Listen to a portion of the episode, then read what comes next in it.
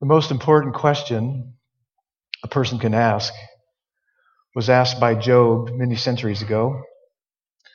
And he asked this question How can a man be right before God? How can a person be right with God? I'm not sure how many people are excited about that question or care much about that question in our society. It's kind of like, um, I don't know, change the channel. Um, what's what's on TV? What's for dinner? Did you see that video on YouTube? When's the next March Madness game? The reason that question is so important is because the answer is massively important. And in chapter 3, uh, what we saw last week, Paul drew the unhappy conclusion of what he had been saying ever since chapter 1, verse 18. So for nearly three chapters, he's been talking about our need for the gospel, our need for the Savior, Jesus. And what he concluded is that all people, all Jews, all Gentiles are under sin. And he concluded that there is none righteous, not even one, not even your grandmother. Sorry. She may be more righteous than you, but. And therefore, he concludes in verse 20 of chapter 3 For by the works of the law, or by good works, no human being will be justified or counted righteous in his sight, since through the law comes knowledge of sin. So, what we're going to see here is the heart of the gospel. In Romans 3, verses 21 to 26, the reformer Martin Luther said this is the heart of the whole Bible. Don't miss this message. So, look with me from in chapter 3, verses 21 to 26, and, and we'll also be looking at uh, verses 27 to 31 shortly after that as well. Uh, pray with me. Father, May your word work, do its work in our hearts.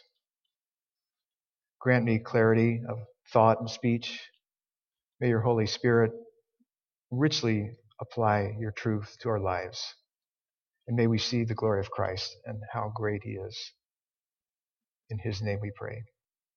Amen. So stand for the reading of God's word, please. This is Romans 3 21 to 26. But now the righteousness of God has been manifested apart from the law. Although the law and the prophets bear witness to it, the righteousness of God through faith in Jesus Christ for all who believe. For there is no distinction.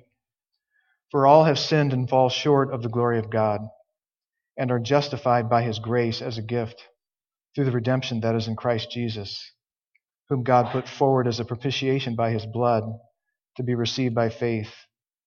This was to show God's righteousness because in his divine forbearance he had passed over former sins.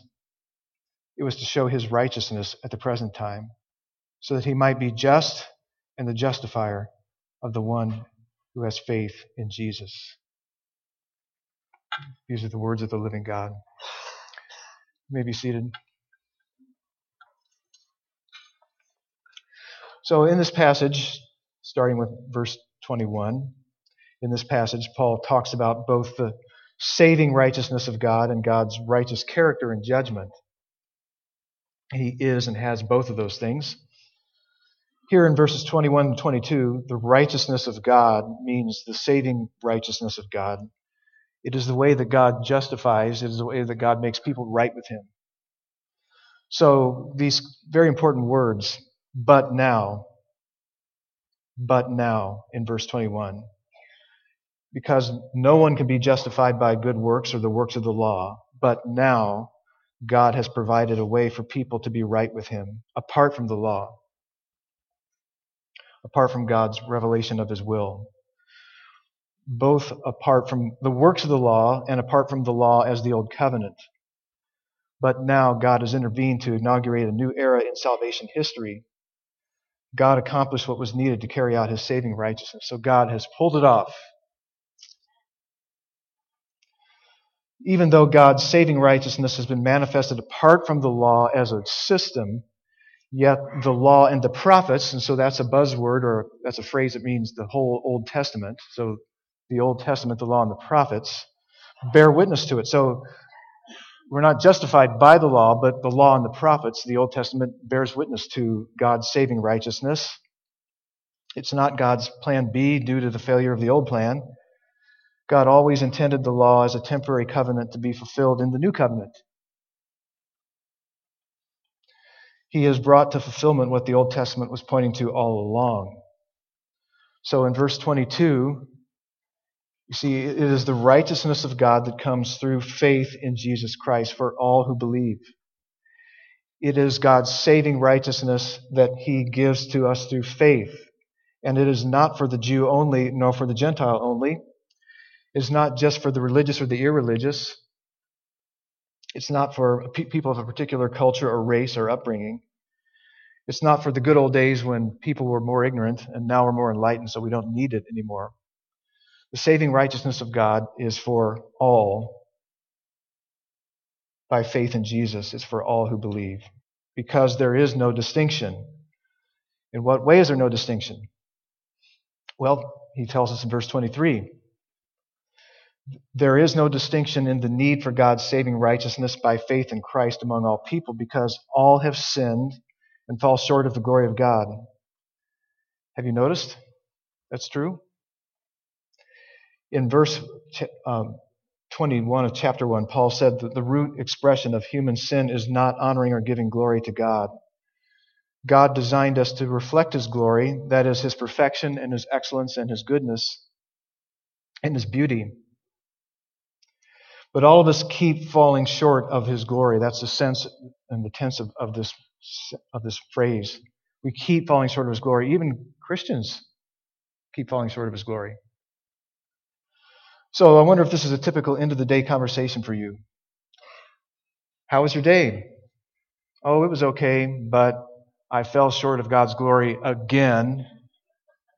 Yeah, me too. Maybe we'll do better tomorrow. And the next day, and the next day, and the next day, that's, that's what we do or what we don't do. We fall short of God's glory. Always. Verse 23 of chapter 3 is the one verse version of chapter 1, verse 18 through chapter 3, verse 20. It's what he's been saying for three chapters, and he condenses it all in this one verse. We need to believe that we really are that bad in order to truly want God's saving provision for us. Thankfully, we're not all as bad as we can be. Well, hopefully, most of us are not as bad as we can be. But we're bad. We need a Savior. If I'm okay, you're okay. We just need a little help. But the world's way is to redefine, minimize, excuse, ridicule, or ignore sin. God's solution is not to minimize our sin so that He can accept us easier. Hey, don't worry about it. Just don't don't call attention to it, and it'll be okay. Just don't let me know, and I'll I'll I'll, I'll accept you. It's not how it works. Here is God's solution in verse 24. You're justified. God justifies us. That is, He counts us righteous by His grace as a gift. He gives to us a right standing before Him. He declares us righteous. He just gives us a gift of righteousness. Now, you might say, well, that's very God, good of God to do that, but um, I wonder if He's wise in doing that. Can he, can he really just declare us righteous when we're really not? I mean, yesterday I kicked the cat and yelled at a guy for cutting me off on the freeway and stuck my tongue out at my wife. And I think God knows that. So is God good with making up something about me that isn't true? Not that I don't appreciate it, but what if he realizes it was a bad idea to count me righteous when I'm not and changes his mind and takes away this gift? In fact, some critics of this uh, teaching would say this is legal fiction. God to count us righteous when we're really not is legal fiction.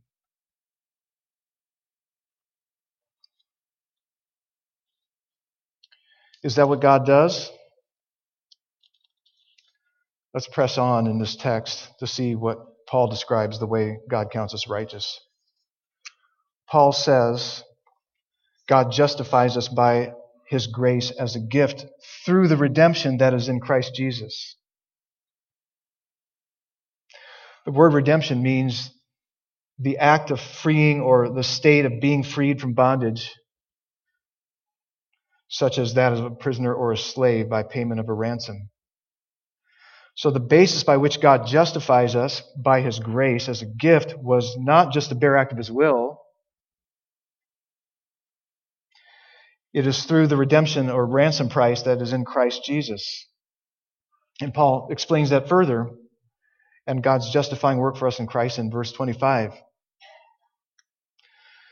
Verse 25 tells us that the way God accomplished redemption for us in Christ is he put him forward, kind of a different, unique word, it's kind of hard to translate, set him forth or presented him as a propitiation by his blood. The meaning of the word propitiation is a sacrifice that turns away wrath and provides forgiveness. In other words, God set forth Christ as the atoning sacrifice that satisfies or appeases his wrath for our forgiveness.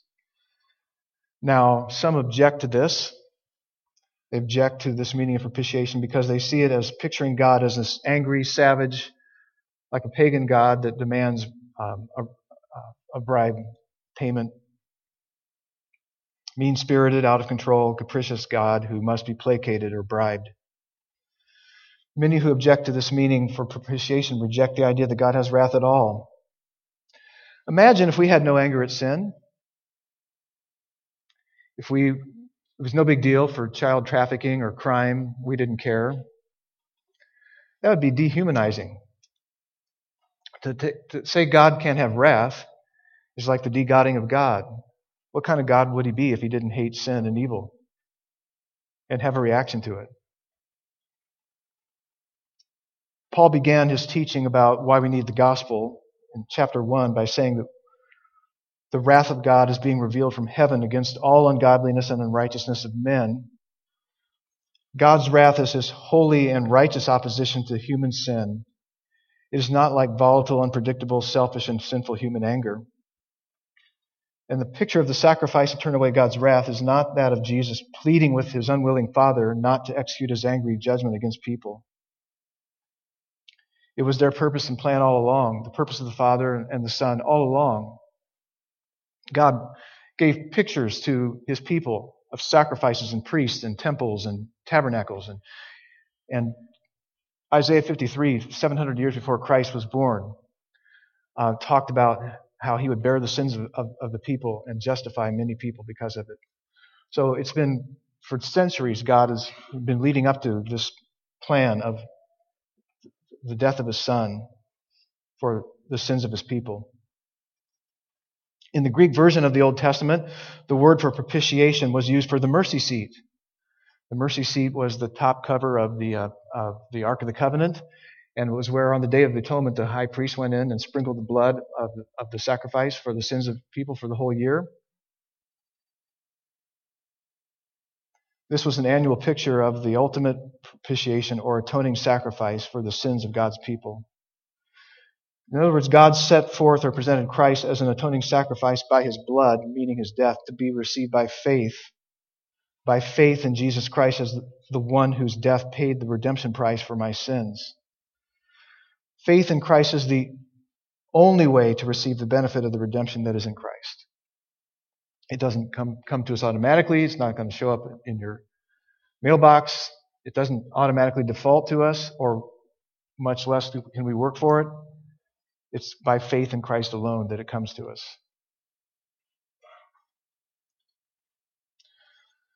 But for what purpose did God put forward or publicly display Christ as a propitiation in his blood? It was to show or to demonstrate his righteousness. Why did God need to show his righteousness?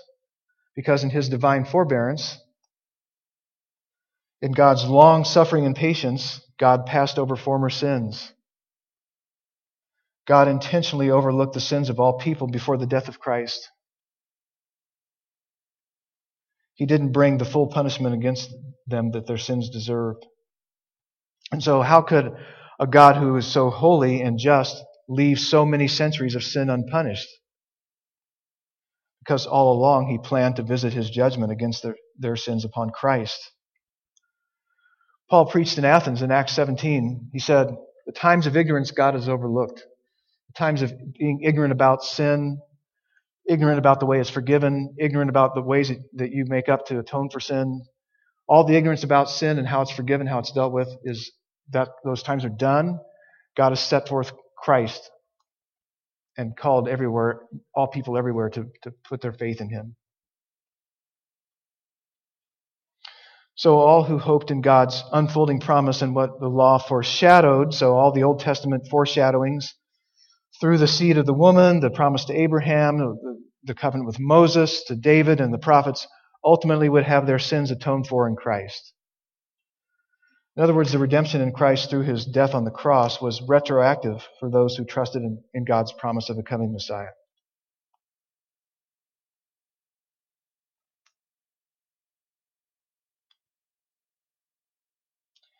Paul further explains in verse 26 God's purpose in putting Christ forward as a sacrifice for sin. He said it was, again, using the same verbiage, it was to show his righteousness at the present time, at this age of fulfillment of God's plan of redemption in Christ. Now is the time for God's righteousness, meaning his just character and righteous judgment to be displayed in his judging of sin in Christ. The reason God put forward Christ as a sacrifice for sin to show his righteousness was so that he might be just. God, in order to be just, had to truly punish sin. He couldn't say, I hate sin, sin's death, and then let us off the hook. In order to be just, he really had to punish sin. And by punishing sins in Christ, we don't have to receive the punishment. If Jesus just died the death of a martyr, as an example of a man who stood for truth and justice against religious hypocrisy and a corrupt government. That's commendable. But it doesn't vindicate God for not fully punishing sin. Only if God has actually judged our sins in Christ's death is God actually just in not punishing us. So if you owe a million dollars to me, I wish one of you would but to my knowledge, you don't. And a kind hearted person like Roy decides to pay it off for you, then you don't owe the debt anymore. And on top of that, Roy gives you access to his bank account. And he gives you free access to his riches. He's that kind of guy. Roy's like Jesus.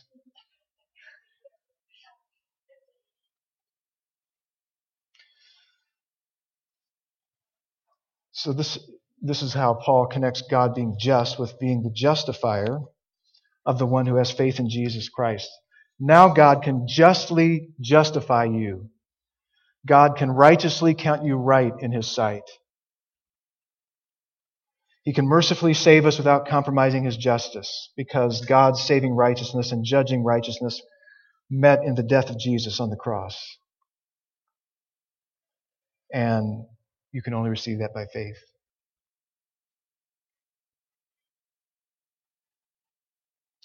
This is the heart of the gospel. Anything else is not the gospel. Oh, we have a great God. We have an awesome Savior. He is so good to not hold our sins against us. He is so, we don't get how sinful we are, like you, your kids don't get how bad they are. And yet you graciously deal with them. Well, you do your best. But God is so good. He is so good. He's given us a, a, a mighty Savior. And He mighty, mightily saves us, richly saves us, so deeply digs us out of the pit that we were in. So praise His great name. He's so good.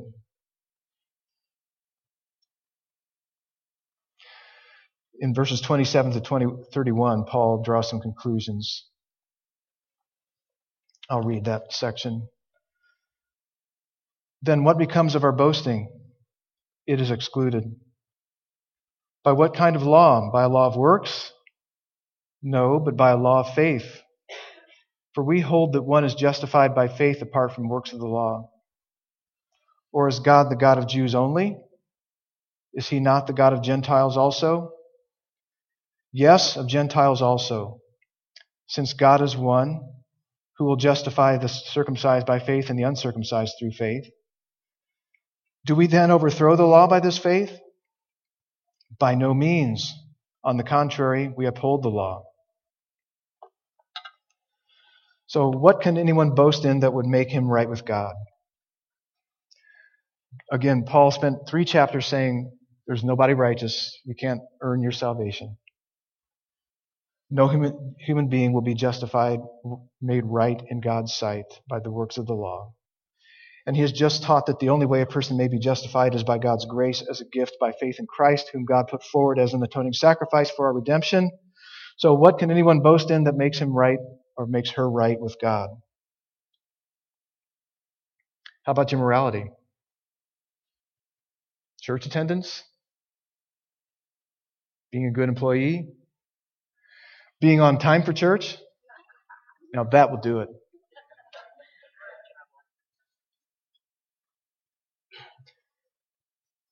Your lack of wealth, your wealth, being a good husband or a wife or a parent, being a good kid from a great family, you're a great athlete, how much you've suffered, your compassion, your stunning good looks, being hip and cool, your intelligence, the cause you serve or fight for. Paul says that in being right with God, boasting in anything is excluded. There's nothing that commends you to God apart from Christ. Then Paul asks, by what kind of law is boasting excluded? By a law, or in other words, a principle of works, or no, on the contrary, by a law or a principle of faith? What does Paul mean? He tells us in verse 28 what he means. We are justified by faith apart from works of law. It can't be more plain than that. We are counted righteous in God's sight by faith apart from any good works that we do.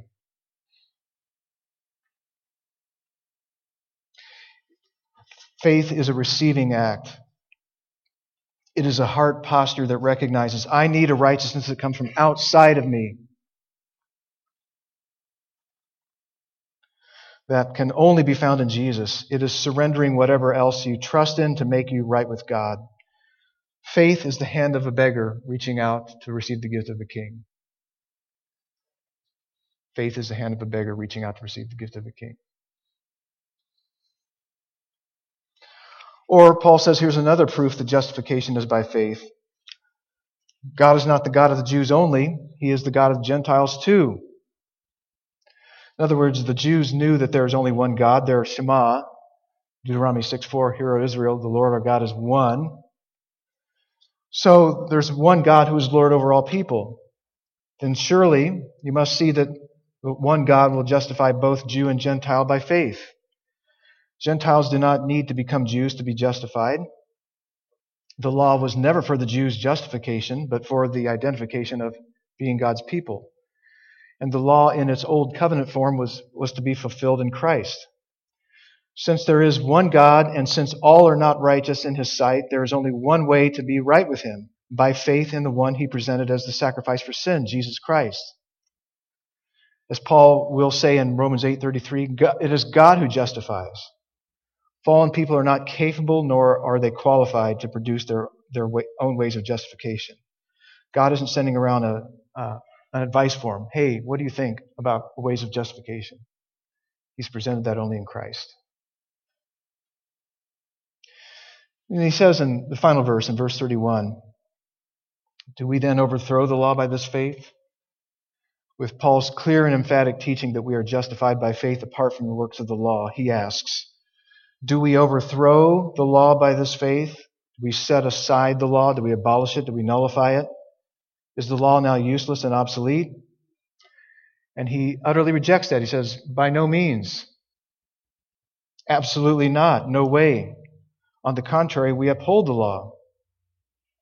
In what way does the truth that we are justified by faith apart from the works of the law uphold the law?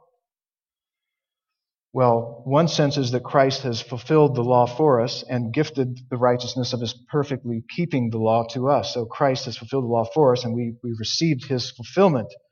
But I think what he's talking about is what he'll talk about later in chapter 6, 7, and 8. In, in chapter 8, Paul says that the righteous requirement of the law is fulfilled in us who walk not according to the flesh, but according to the Spirit. The Spirit leads us to keep the moral requirements of the law. And then later in chapter 13, he says Christians are to obey the, the, commandment in the law to love your neighbors yourself. So, so rather than overthrowing the law, the truth is that, we that we are made right with God by faith presents the only way that we begin to fulfill the law.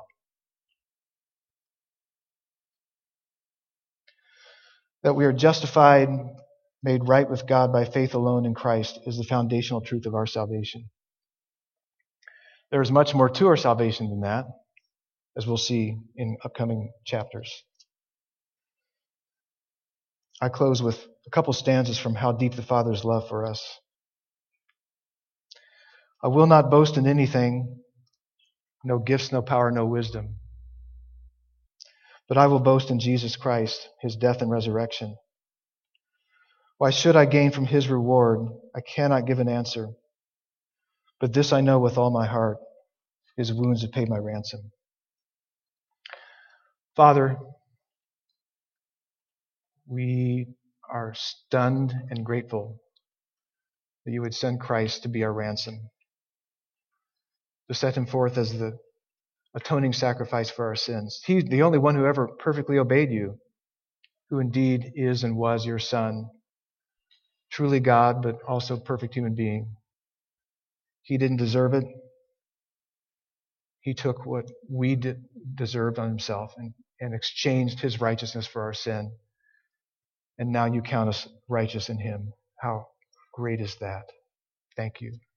In Christ I pray. Amen.